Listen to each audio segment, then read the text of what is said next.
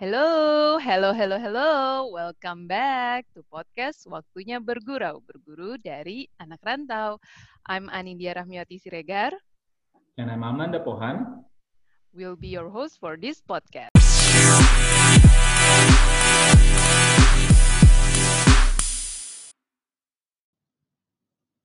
Hai, hai, hai. Welcome back to podcast Waktunya Bergurau. Apa kabar teman-teman bergurau? Semoga semuanya masih dalam keadaan sehat ya. Amin. Nah, karena itu yang paling penting nih di tengah kondisi seperti sekarang ini. Kembali lagi kita di episode terbaru dari podcast Waktunya Bergurau. Hari ini kita kemana-kemana, Nenat? Hari ini kita masih tetap di Amerika. Oh, tapi kita masih belum pindah, pindah-pindah nih, Nat ya? Iya, tapi kita punya special guest dong pastinya hari ini. Wah, selalu kita memberikan yang spesial nih untuk teman bergurau. Salah satunya adalah bintang tamu kita yang kita hadirkan yang akan kita ajak ngobrol di episode kali ini. Betul sekali. Oh iya, gue lupa deh. Uh, kita harus ngomong dulu kalau sekarang itu kita masih tetap pakai conference call. Jadi okay. Mohon maaf ya kalau teman-teman suaranya agak naik turun gitu loh. Baik, okay. Kalau gitu. Dan kita juga jangan lupa, kita juga mau mengingatkan juga nih ke teman-teman bergurau. Mm-hmm. Kalau teman bergurau masih bisa message ke kita lewat direct message di Instagram nih, Nat. Mm-hmm. Di at podcast Waktunya Bergurau. Kalau misalkan teman-teman ini punya masukan, kritik, saran tentang podcast ini, teman-teman bisa langsung aja D M ke kita ya. Semoga ini bisa jadi perbaikan untuk podcast kita ke depannya. Betul sekali. Oke, kalau gitu kita langsung saja kenalan sama bintang tamu kita hari ini, yang tadi lo bilang sangat spesial nih, Nat. Langsung mm-hmm. aja kita sapa teman kita ini, dia Shinta Nurfauzia. Hai, Sin. Halo, halo, Shinta. Apa kabar, Sin? Baik-baik, Man. Terima, Terima kasih, kasih sudah menyempatkan waktu nih di setelah yeah. kesibukannya yang sangat padat ini. My pleasure, thank you guys sudah ngajak juga ke bergurau. Oke, mungkin Shinta langsung perkenalkan diri uh, Shinta saja, mungkin langsung. Boleh, Shinta langsung kenalin dulu sempat sempat kuliah. Ya, maksudnya sekarang uh, kerja di mana dan kuliah di U S tuh waktu itu di kota apa dan university apa? Oke, okay. Hai semuanya teman bergurau, uh, I'm Shinta. Uh, nama lengkapnya Shinta Nurfauzia, saat ini uh, merupakan seorang co-founder dan co-C E O dari Lemonilo. Uh, buat yang belum tahu Lemonilo itu apa, Lemonilo is Indonesia's first tech-enabled brand. Jadi sebagai sebuah brand, uh, mungkin teman-teman juga udah pernah kali ya tahu produk kita, hopefully, hopefully. Uh, Lemonilo gue customer kita... ini kok, Sin. Gue customer lo- loyalnya Lemonilo, gue selalu nyetok mie Lemonilo. Gue juga, gue juga, gue juga. Apalagi ini loh, selamat dengan ada kecap terbarunya Lemonilo, betul kan? Hey, thank you. Iya, jadi sebagai sebuah brand, memang Lemonilo itu paling dikenal dengan brand mie, in, uh, mie instan sehat kita ya. Mm-hmm. Uh, tapi sebenarnya Lemonilo juga punya sekitar empat puluh uh, produk variants dari mulai kecap, bumbu, dan lain-lain. Dan kita tech enabled karena kita menggunakan teknologi untuk melakukan Uh, market study, juga launch produk, serta reach out to our consumers. Dulunya sebelum jadi uh, mama-mama startup, mm-hmm. gue uh, gue kerja, ah uh, sorry uh, kerja dulu, kerja dulu ya kerjanya jadi uh, lawyer dan kemudian S dua di uh, Harvard gitu. Alright, ngambil jurusan di Harvardnya? Jurusannya business law, gelarnya L L M. Alright, oke, okay, oke. Okay. Nah, berarti tadi sempat sempat kerja, berarti S satunya sempat di Indonesia ya, Sin ya? S satunya sempat di Indonesia karena dulunya uh, emang selalu pengen jadi entrepreneur sih, tapi uh, takut-takut gitu kan. Jadi gue okay. sempat mau jadi lawyer deh gitu, soalnya emang pengen kerja yang kira-kira bisa kasih kontribusi lah ke masyarakat. Dan dulu itu gue mempelajari kayaknya hukum ini merupakan salah satu sektor yang sangat-sangat butuh dibetulkan di Indonesia. So I decided to go for uh, law sector, dan akhirnya karena mau masuk dunia hukum itu di Indonesia kan harus Uh, kuliah di Indo juga kan, jadi yes. kuliahlah tempat di Indo, baru kemudian lanjutin keluar ada kesempatan juga, alhamdulillah. Berarti gitu. sempat berarti sempat kerja di law firm juga setelah lulus dari S satu kan di U I ya kalau nggak salah ya, sini tadi ya sempat ngomongnya. Betul, betul. Uh, sempat yes. kerja, sempat kerja banget jadi hmm. uh, lawyer dan konsultan sih. Jadi sempat jadi lawyer, okay. hmm. itu di berbagai law firm sih. Uh, dan kemudian jadi konsultan juga di U K P empat. Uh, itu sambil bikin-bikin bisnis tuh uh, actually. Jadi sambil hmm. uh, emang selalu explore business world lah. Uh, memang kan keluarga juga backgroundnya bisnis. Jadi emang... Uh, sering kepo-kepo lah, pengen coba hmm. jadi entrepreneur. Hmm. Dan ternyata dari pengalaman coba-coba bisnis itu, kalau di gue ya, di kacamata gue, gue ngelihatnya harus fokus nih kalau mau bisnis. So, pulang hmm. dari S dua. S dua karena galau masalah mau jadi apa kok sebenarnya. Nah, uh, banyak kali ya cerita orang kayak gitu, dan gue termasuk yang kayak gitu. S dua itu sebenarnya buat istirahat sambil yes, berkontemplasi okay. kira-kira mau ngapain nih gitu kan. Jadi mm. butuh restart and recharge. Mm-mm. Uh, tapi kebetulan memang dikasih sama Tuhan kesempatan untuk Uh, kuliah di tempat yang uh, buat gue oke okay banget, dan kemudian ketemu co-founder gue juga di situ. Jadi ah. habis itu langsung terjun bebas deh jadi entrepreneur. Oh, jadi wow. bisa cerita nggak sih, Sin, uh, kenapa Harvard ini dipilih, Sin, untuk S dua-nya, Sin? Mm-mm. Karena kan uh, selalu kembali apa, kepada pertanyaan basic ya, kenapa uh, Harvard, yeah, well, Harvard dan, gitu. Kenapa U S dan kenapa Harvard, pasti yes. itu mimpi right. semua orang sih pastinya ya. Okay. uh, gue kenapa Harvard ya, uh, mungkin uh, jawaban singkatnya sih sebenarnya karena uh, in my point of view Harvard is probably uh, the best kali ya uh, untuk uh, brand S dua. Itu kalau di hmm. gua, kenapa gue nyebutnya brand S dua? Karena setelah S dua uh, mungkin gue bisa bilang uh, mungkin ilmunya di mana aja sama ya. Karena kebetulan hmm. gue tuh juga sempat uh, sebelum ke Harvard gue sempat coba S dua dulu nih di Tilburg University. Oh, di Belanda eh di Belanda banyak yang nggak tahu sebenarnya, tapi gue nggak oh, iya. selesai. Wah, yes. Ta- itu tahun berapa?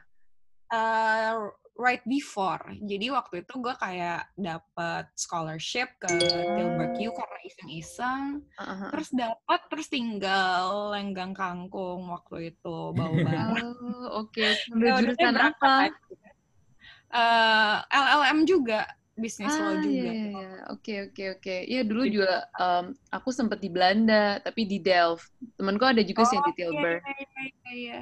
Mm-hmm. Sempat, makanya sekarang punya beberapa teman anak Tilburg, karena karena emang ah. sempat ke Tilburg. Gitu. Alright. Terus di uh, Tilburg itu yang ngerasain um, pelajarannya sih jujur kalau sama Harvard, Harvard tuh susah banget karena pressure-nya juga kali ya, karena semua orang kan ambi ya di sana. Hmm. Um, tapi konten dari pelajarannya nggak nggak nggak lebih susah kok menurut gua ya. Emang hmm. metodenya aja beda, tapi kontennya nggak lebih susah. Jadi sebenarnya hmm. ya mungkin uh, gue emang termasuk orang yang pengen pergi S dua karena pengen cari network dan pengen cari brandnya. Udah itu aja sih. So that's why Harvard uh, becomes jadi relevant for me. Yes. Oke. Okay. Tapi dari kemarin nih, Sin, kita kan sempat ngobrol-ngobrol juga ya sama uh, lulusan yang kuliah di Amerika ya. Uh, mereka tuh punya persiapannya yang sangat mepet sih, Sin, dari dari uh, mereka proses pendaftaran awal sampai akhirnya masuk tuh preparation-nya tuh agak singkat gitu. Sama nggak sih, Sin, kalau sama buat tuh, atau nggak, justru mempersiapkannya jauh-jauh hari atau seperti apa, Sin? Uh, jujur kalau Harvard enggak singkat sama sekali. Kalau hmm. til- okay. uh, Tilburg Uni jujur gue singkat abis, malah kayak um, apa namanya? Eh nggak nyangka dapat juga gitu, kayak oh ya udahlah berangkat ayo gitu, iseng. Mm-mm. Oh gitu. Berangkat S dua iseng loh. Iseng ya, soalnya soalnya mungkin um, ya ini juga karena da- kenapa bisa iseng gitu, karena kan emang uh, dapat scholarship ya, jadi bisa kayak oh ya bisa berangkat bisa enggak gitu kan. Yeah, yeah, yeah. Um, kalau Harvard itu memang preparationnya uh, nggak tahu ya kalau orang lain ya, tapi kalau gue uh, jujur panjang, hmm. bukan untuk nulisnya.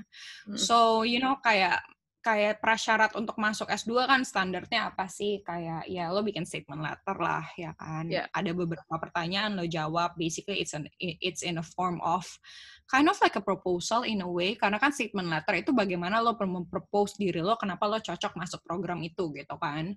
Yeah. Dan kemudian ada recommendation letter and and stuff gitu kan. Mm-hmm. Cuma ya kalau itu mungkin stand, standar lah persiapannya, kalau asal nulis ya pasti cepat gitu. Cuma kalau Harvard itu there's something about uh, the story of your life mm-hmm. uh, yang perlu di make sure that it's consistent mm-hmm.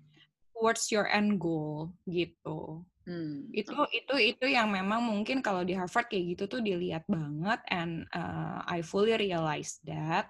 Jadi hmm. emang persiapannya untuk ke sana itu uh, gue termasuk yang kayak emang pengen mimpi masuk Harvard tuh dari gue S D S M P.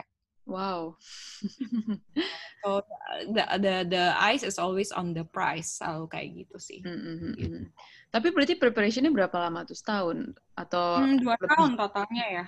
Dua tahun even, wow. Dua tahun, karena memang gue nyari hal-hal yang bisa um, bantuin my application to look rich. Hmm, oke, okay, oke, okay. Cool, cool. Tapi berarti waktu di Harvard itu self-financing atau scholarship juga atau gimana tuh? Scholarship, scholarship ujungnya. Ah, oke. Okay. Tadinya kan emang self-financing, terus tiba-tiba kan ada program L P D P tuh yang memungkinkan okay. anak-anak Indonesia untuk pergi ke Harvard. Yeah. Mm-hmm. Uh, tadinya kan Harvard itu sebenarnya nggak uh, ada scholarship yang benar-benar bisa full tuition ya, karena kan emang mm-hmm. uh, mahal. Mm-hmm. Nah kemudian uh, L P D P uh, memfasilitasi itu, dan memang um, bagusnya L P D P itu memang dia purely bukan dari financial needs tapi dari prestasi, dan ini jarang banget. Mm-hmm. Oke. Okay. Nah, waktu itu berarti uh, keterima dulu di Harvard-nya baru nyari scholarship atau um, paralel atau gimana tuh? Dua, sorry, dua ribu lima belas itu hmm. gue lulus, dua ribu empat belas itu gue berangkat. Hmm, oke. Okay. Kan kalau di kalau di U S class of dua ribu lima belas tuh lulusnya dua ribu lima belas. Iya, iya, iya. Berarti um, nyari scholarship-nya itu sebelumnya dong, sebelum keterima oh. dapat di Harvard. Sebelum dapat apa sih um, acceptance letter? Offer letter ya. Mm-mm. Jadi gue kebetulan udah dapat offer letter dulu dari beberapa uni. Ah, I see. Uh, terus baru um, apa namanya baru apply ke L P D P. Oh, oke okay, oke. Okay. Harvard-nya uh, announcement Harvard-nya comes later after gue dapat L P D P. Ah, oke okay, oke. Okay. Berarti oh, pas baru tadinya. Uh, tadinya gue uh, uninya bukan di uh, Harvard, U S juga. Mm-hmm. Terus gue dapet L P D P, abis itu gue change ke Harvard. Karena di L P D P itu boleh uh, pindah uni kalau misalkan uh, rankingnya di atas dari uh, universitas yang tadinya gue mau masuk. Gitu. Ah, oke. Okay. Nah, ini udah tips lagi nih. Ini kita baru ngobrol berapa menit udah dapet tips nih teman-teman berguraunya. Kemarin tuh banyak banget sih netizen yang nanya gitu. Apa tuh? Um, kalau misalnya mereka S dua tuh harus uh, apply dulu, dapat sekolahnya dulu, atau uh, beasiswa dulu nih, mana mana yang duluan gitu. Mereka pasti nanya gitu. Itu jawabannya kompleks, karena tergantung lo ngambil beasiswa dari mana, jujur. Ya. Kalau misalnya lo ngambil Mm-mm, kalau lo ngambil beasiswa dari Harvard, Mm-mm. gue itu dari Harvard gue nggak dapat beasiswa karena jujur-jujuran Harvard banyak kan beasiswanya itu financial needs. Oke. Okay, I see. Gitu. Jadi um, ini kalau misalnya buka-bukaan juga ya. Mm-hmm. Kalau misalnya di mungkin kayak I can say eighty to ninety percent of scholarship di dunia itu uh, based on financial needs. Cuma mm. cuma beberapa yang based on prestasi yang nggak ngelihat financial lo tuh gimana? Karena gini, jujur-jujuran kalau lo mau berangkat ke Harvard buat siapapun mahal. Ya. Yeah. Oke. Okay. Gitu. Ter- buat siapapun, I'm sure buat siapapun itu mahal. Jadi kalau itu di-highlight juga, itu di-highlight juga boleh. Boleh. Jadi uh, maksudnya uh, tapi memang uh, dalam skala prioritas uh, setiap lembaga beasiswa tuh punya goal yang beda-beda. Kalau Harvard mungkin mikirnya ya udah lo once masuk Harvard you're already in that level, jadi mereka mau prioritasin orang-orang yang financial need. Sisanya lo bukan yang nggak dibantuin, tapi sisanya lo loan aja gitu kalau Harvard. Di Harvard itu gampang banget dapat loan sebenarnya untuk bayar tuition. Ya, ya, ya. Oke, berarti oh. ada opsi juga ya untuk dapat dari ah. Harvard itu. Oke. Ya. Sebagai ah. orang yang yang mimpinya mungkin mimpi gue salah satunya adalah uh, masuk di sana gitu ya. Nah, ya. Lo kan sudah pernah merasakan nih ya. Gue mau tanya dong, pertama kali perasaan lo pada saat lo mendapatkan acceptance letter dari si Harvard itu, bahwa lo dinyatakan diterima gitu. Apa sih yang lo rasakan sih? Hmm. Kaget ya, bener-bener kaget. Siapa tahu kan kayak ngerasa kayak, oh, udah biasa aja, gue udah tahu gue akan masuk situ gitu. Ada nggak ya orang yang kayak gitu? Ya mungkin ada kali yang jenius banget ya. Tapi kalau gue, gue kaget. Gue kaget. Itu posisinya gue ingat banget tuh lagi di mobil, terus nerima surat dari Harvard kan di email kan, terus udah super yeah. deg-degan gitu. Hmm. Karena sebenarnya yang lainnya udah dapat. Jadi Uh, waktu itu kayak sebelum buka udah kayak mikir udah bodo amat deh, dapat nggak dapat santai aja, mencoba mendoktrin diri seperti itu yeah, karena yeah. kayak ya udahlah, tau udah ada scholarship, tau udah tinggal berangkat ke uni lain juga, jadi it doesn't matter Shinta gitu, kayak ngomong kayak gitulah. Iya. Yeah, yeah. Terus ternyata pas buka ternyata dapat, terus sebelah gue pas lagi nyokap terus, jadi jadi gue kayak emang lebay, emosional, nangis gitu sih. Wah, wow. Ya nangisnya bukan kayak huhu, bukan gitu, tapi ya ya keluar air mata bahagia karena karena mungkin gue termasuk bahagia, yang ya? uh, uh, termasuk yang saat itu di tahun gue jarang banget orang masuk situ. Kalau hmm. sekarang sekarang itu uh, gue seneng sih semakin banyak anak Harvard dari Indonesia, karena dulu gue ingat pernah diomongin lah sama si Dean of Admission-nya, dikasih tahu kayak Um, kan gue nanya kenapa sih orang Indonesia tuh cuma di setiap um, faculty kok satu-satu, kayak dari Singapura bisa sepuluh, dari mana bisa China bisa lima belas orang gitu, tapi kalau dari Indonesia kok satu-satu.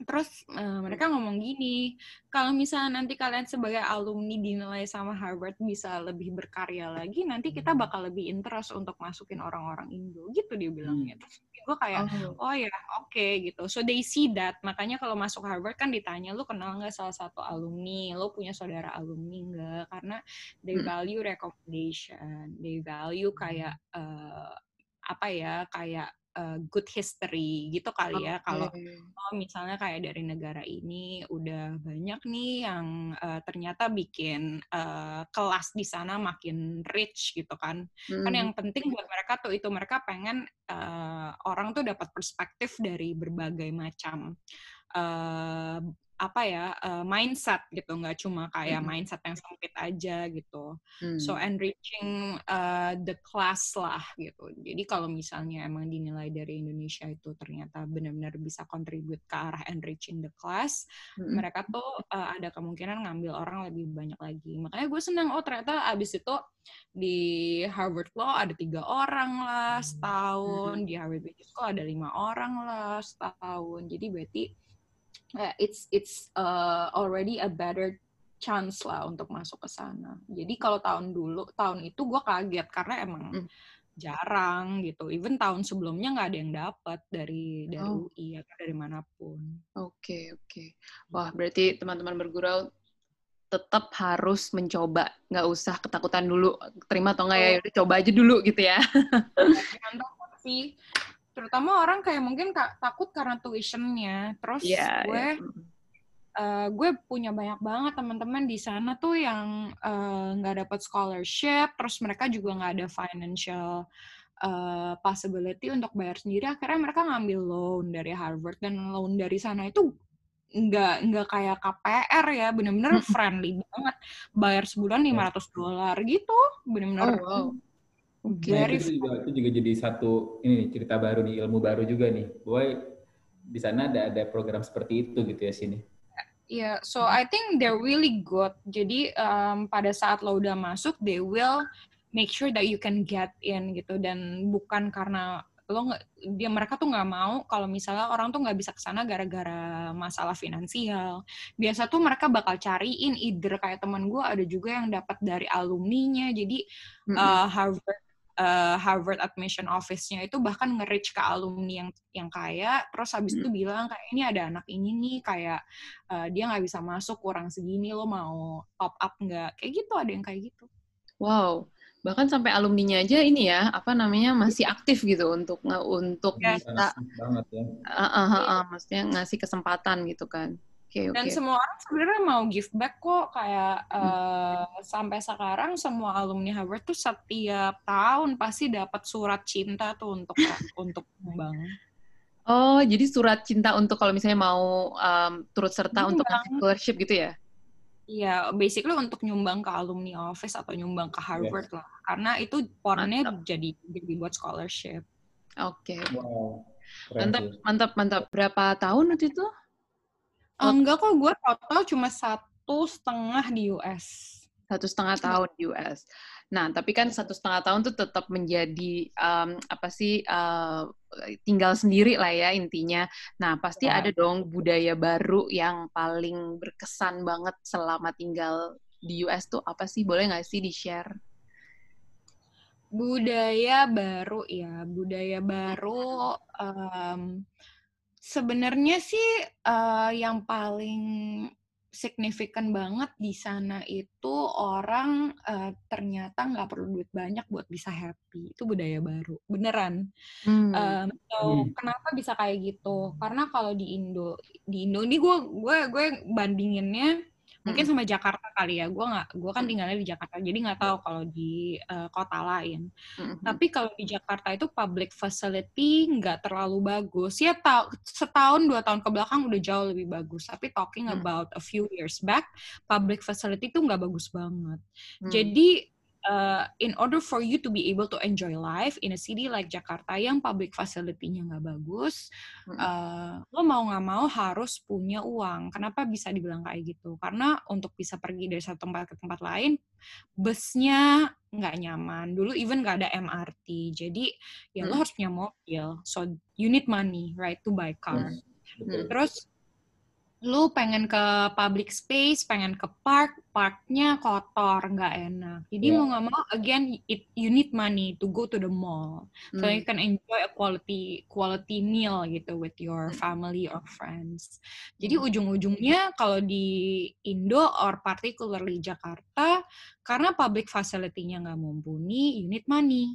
Mm. Gitu. Mm. So essentially, it shapes us to become a more materialistic society. Hmm. Sementara kalau misalnya di Cambridge atau di U S or even nggak usah yang kayak U S deh, um, even in Singapore ya, si, ya tapi Singapura nggak terlalu kayak nggak kayak gitulah di di inilah di Australia uh, public facility itu bagus banget. Jadi lu nggak punya uang banyak pun nggak masalah karena semua orang bisa akses ke transportasi yang bagus. Untuk pergi dari satu tempat ke tempat lain itu enak banget gitu. Jadi di sana gue nggak pakai mobil, tapi gue bisa pergi kemana-mana gitu kan, karena ya public facility-nya oke okay banget. Terus yang lain, lo nggak perlu harus ke restoran, lo bisa tinggal beli makanan kayak di minimarketnya gitu, abis itu lo ke taman aja. Hmm, yeah. gitu.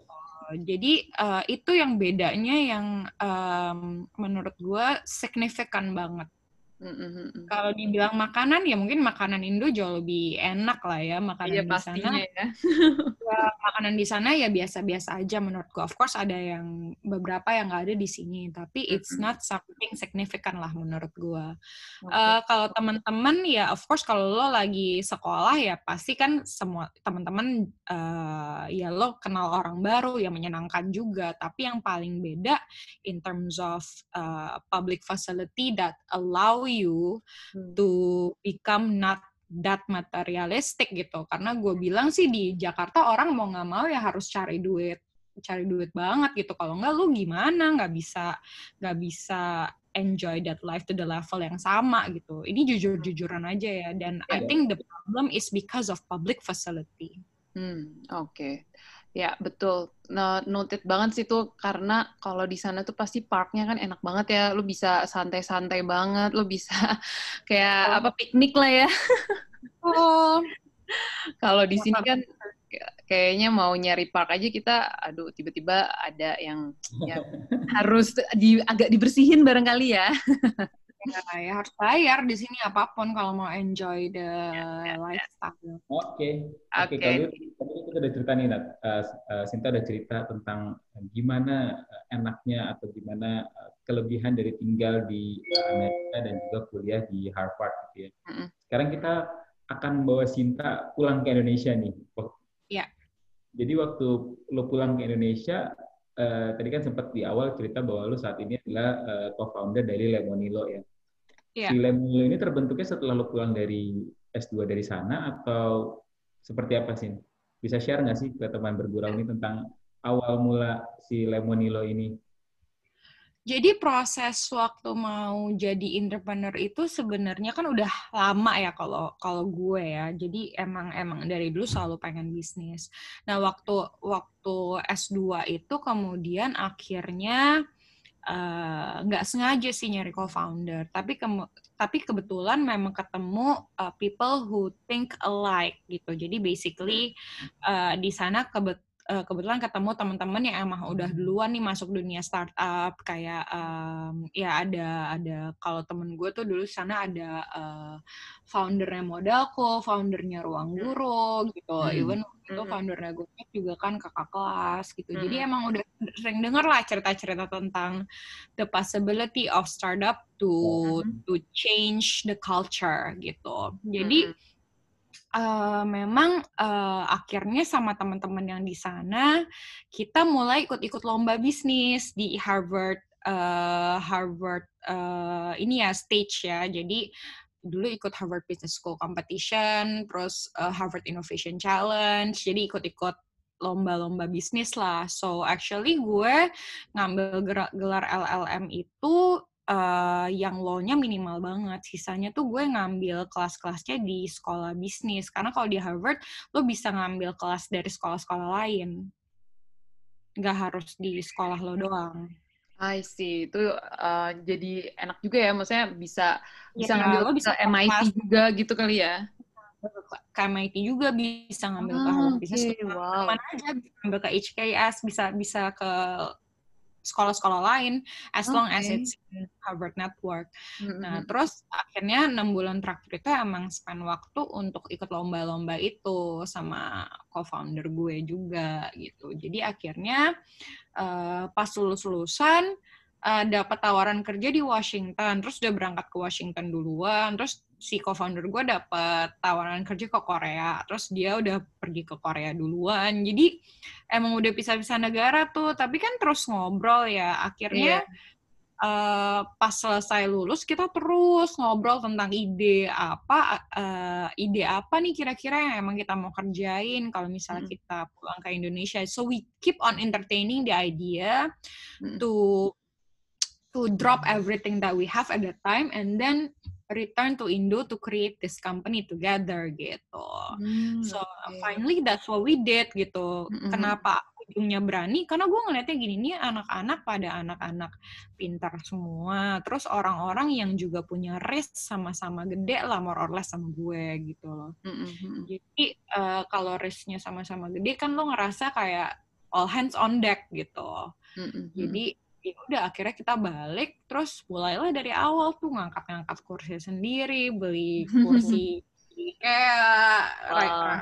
sendiri terus ya udah mulai kayak gitu dari dari nol banget.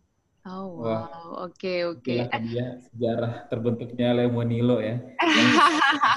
Dan even kita kita nggak langsung ketemu ide Lemonilo, kita pass a few idea dulu, baru ujung-ujungnya ketemu ide Lemonilo. Iya, kalau nggak salah udah pivoting beberapa kali juga kan ya, Shin ya. Um, kalau nggak salah dulu sempat ada beberapa tech startup juga kan ya brandingnya, yes. sampai yes. eventually sampai akhirnya jadi Lemonilo ya. So with the same co-founder, we test a few ideas. It's all still in the health sector. Mm-hmm. Tapi kita emang penasaran banget sama si sektor health ini gitu. Gimana mm-hmm. caranya intinya bikin orang Indonesia bisa jadi lebih sehat. Oke. Okay. Itu yang selalu kita kita tanyain ke diri kita. How can we create this product yang memang mm-hmm. memungkinkan orang Indonesia untuk have a better quality of health gitu. Okay. Yes. Mantap. Betul sekali, karena memang um, waktu awal-awal juga gue jujur susah banget sih nyari kayak platform yang bisa nemuin semua ya intinya semua barang-barang sehat lah gitu, untuk apalagi sekarang kan orang-orang lagi kondisi pandemi gini ya, pengennya kita ya. makan yang uh, nyarinya yang bernutrisi gitu kan ya. Iya.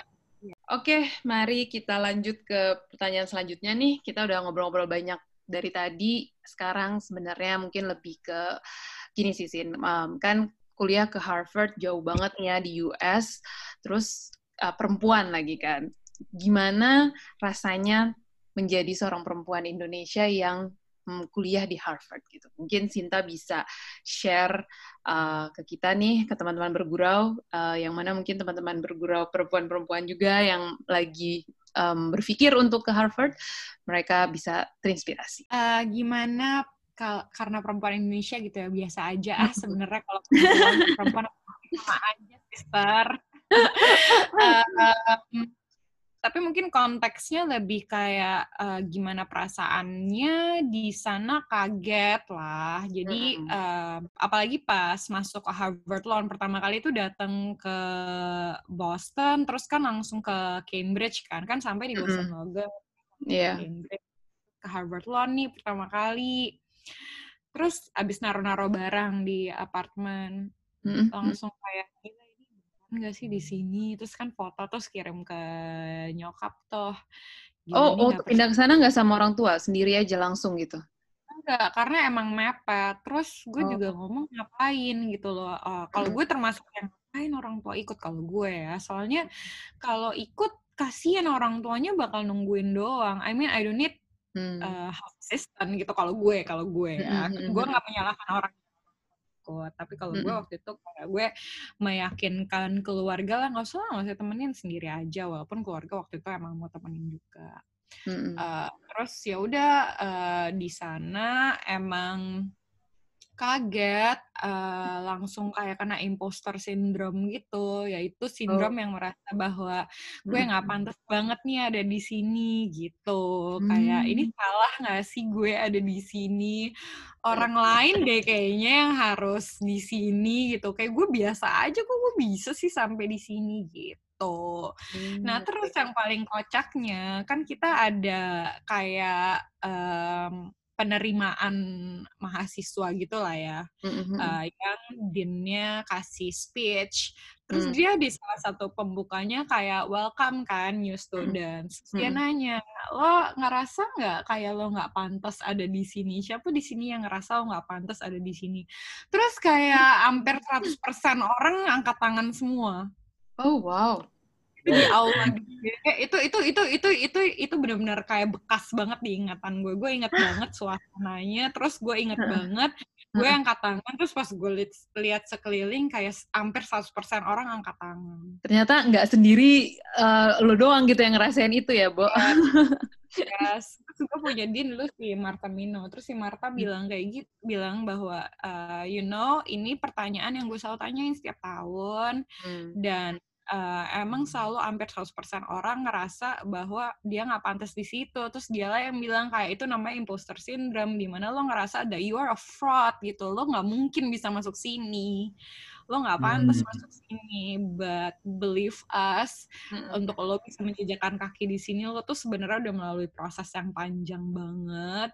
Hmm. And we have very very credible uh, team of admission yang bisa Uh, mengeliminasi fraud mana yang yang mana yang fraud dan mana yang nggak fraud. We can even sniff, dia bilang, kalau misalnya lo bohong hmm. di uh, statement letter lo, if something is not is not right, we can almost say that we can we can sense it. Jadi hmm. lo sebenarnya pantas di sini gitu. Wow, oke. Okay. Ya? Nah, jadi ya nggak pantas gitu. Tapi ternyata semua orang yang di sana ngerasa kayak gitu. Iya, turns out tuh ternyata... Tapi itu, tapi itu berhasil dilewati berarti ya, Sin ya. Buktinya kan ya, sudah berhasil menyelesaikan dan menjadi seorang Sinta yang hari ini gitu ya. Iya, enggak lah. Oke, Sin. Udah panjang banget kayaknya obrolan kita dari Yogi. Tadi di awal sampai sekarang. Pasti teman bergurau udah banyak banget nih pelajaran dan tips yang diberikan sama Sinta yang pastinya berarti untuk teman bergurau yang sedang mempersiapkan ataupun yang sedang menempuh pendidikan di Harvard. Sebelum kita tutup sih, boleh nggak sih kasih dong uh, buat closing kita nih pesan untuk uh, teman-teman kita, teman-teman bergurau yang sedang belajar di menempuh pendidikan di Harvard, di manapun lah. Dari seorang uh, Shinta uh, Nurfauzia, ada nggak sih uh, pesan atau semangat untuk mereka, Sin? Silakan, waktu dan tempat dipersilahkan. Kayak lagi di seminar ya. Okay. Semi-semi seminar gitu. Iya. Oke, okay, jadi um, pesan gue cuma satu. Um, hmm. Jangan pernah takut untuk mimpi. Hmm. Nah, dan follow up mimpi itu. Jadi banyak orang yang menurut gue itu takut apply, hmm. uh, merasa nggak pantas gitu untuk apply. Kayak gue nggak bakal diterima deh. Jadi just save from save it lah, nggak usah even coba-coba. Gue nggak bakal apply ke tempat kayak gitu. Gitu. Hmm. Itu itu kebanyakan orang yang di uh, ke Harvard itu biasanya orang yang memberanikan diri, mencoba memberanikan diri, mencoba mempersiapkan. Tapi sisanya tuh biasanya nggak nggak banyak. Padahal menurut gue kalau lo apply kayak lo masuk di dalam hati gue ya. Hmm. Jadi uh, kalau emang pengen, ini nggak konteksnya nggak ke Harvard doang lah, kemanapun. Jadi kalau misalnya emang pengen hmm. sekolah atau kuliah di luar negeri, uh, apply aja. Terus jangan pernah mikirin ada duitnya gimana. Soalnya menurut gue, kalau emang lo application-nya udah masuk, lo bakal bisa minta bantuan sama sekolah. Just tell them gitu. Kayak temen gue itu, uh, gue bener-bener punya satu orang temen yang dia nggak tahu even masuk masuk kalau misalnya masuk pun bayarnya gimana. Terus dia hmm. cuma cerita aja sama sama si admission office-nya kayak, oke okay, thank you gue udah masuk, sekarang gue kayak uh, mau mau tanya dong, gue tuh udah apply scholarship ini, gimana kabarnya, bisa nggak bantuin gue cari scholarship yang lain, karena hmm. sampai sekarang gue di bank account kayak cuma ada segini, terus gue sisa segini kayak gitu. Wow. Dan ngomong apa adanya gitu ya, sini ya apa adanya aja. Apa adanya. Gitu. Transparan gitu. Banget ya. Yes, if you are in a good school, the, the good thing about being in a good school is they have a team, a solid team that will help you to smoothen the the admission gitu. Hmm, oke. Okay. Jadi mereka akan bantuin dengan amat sangat. Ya. Yeah. Gitu. Dan dan especially good school itu biasanya emang punya loan structure. Jadi kalau misal emang kepepet ujung-ujungnya lo loan. Hmm. Gitu. Tapi ya Uh, yes. ya passable gitu, maksudnya passable kalau emang mau ngambil loan ya passable untuk bisa masuk gitu. Jadi, jadi pokoknya oh, jangan sampai, ya. ya jangan sampai udah takut duluan untuk masuk kemana. Gitu. Itu pesannya. Luar biasa. Yeah. Ini pesan yang sangat menggugah sekali buat teman-teman. Memang kita harus keep on dreaming ya guys ya. Yes. Benar, karena tadi yang seperti Shinta bilang bahwa uh, jangan sampai mimpi lo itu tuh uh, cuma karena masalah biaya menghilangkan semua mimpi-mimpi lo. Justru itu salah satu tantangan yang harus dilewati karena jalannya tuh banyak untuk mendapatkan. Uh, kalau cuma mikirin biaya mah is a simple thing yang bisa di solve di sana gitu ya. Ya, yeah. You know the worst thing that you can have adalah misalnya ujung-ujungnya emang nih uh, udah masuk terus kebetulan lo dapat orang admission yang jahat gitu misalnya terus nggak mau bantuin lo. You know, what's the worst? The worst is you know that you are eligible to to get into that, that school that you dream of. Yes, ya kan? That's true. Exactly, exactly. At least lo udah dapat acceptance letter dan emang oh ya oke okay. Lo udah ada udah bisa sebenarnya ke sana kan. Ya, yeah, at least you, you you you did it lah for yourself gitu. Oh ya udah, berarti emang gue pantas gitu. Oke, okay. Betul sekali. Terima, Wah, terima kasih. Thank you Shinta. Semoga pasti ceritanya ini uh, menjadi inspirasi dan menjadi masukan bagi teman-teman bergurau semuanya. Terima kasih waktunya Shinta. Thank you di sela-sela kesibukannya. Ya, terima kasih Shinta. Oke Sin, kalau gitu terima kasih sekali lagi atas waktunya bisa ngobrol-ngobrol bareng sama kita di podcast Waktunya Bergurau. Semoga ini bisa jadi mm-hmm. masukan dan insight untuk teman-teman bergurau yang sedang mendengarkan podcast ini ya Nat ya. Betul sekali. Jadi intinya adalah dari pembicaraan kita hari ini, kita harus tetap bermimpi setinggi-tingginya dan terus kejar mimpimu. Betul. Okay, kalau gitu, gitu kita jumpa lagi ya di, di next episode dari podcast Waktunya Bergurau. Amanda Pohan, Anindia Siregar. Stay healthy guys. Bye. Bye.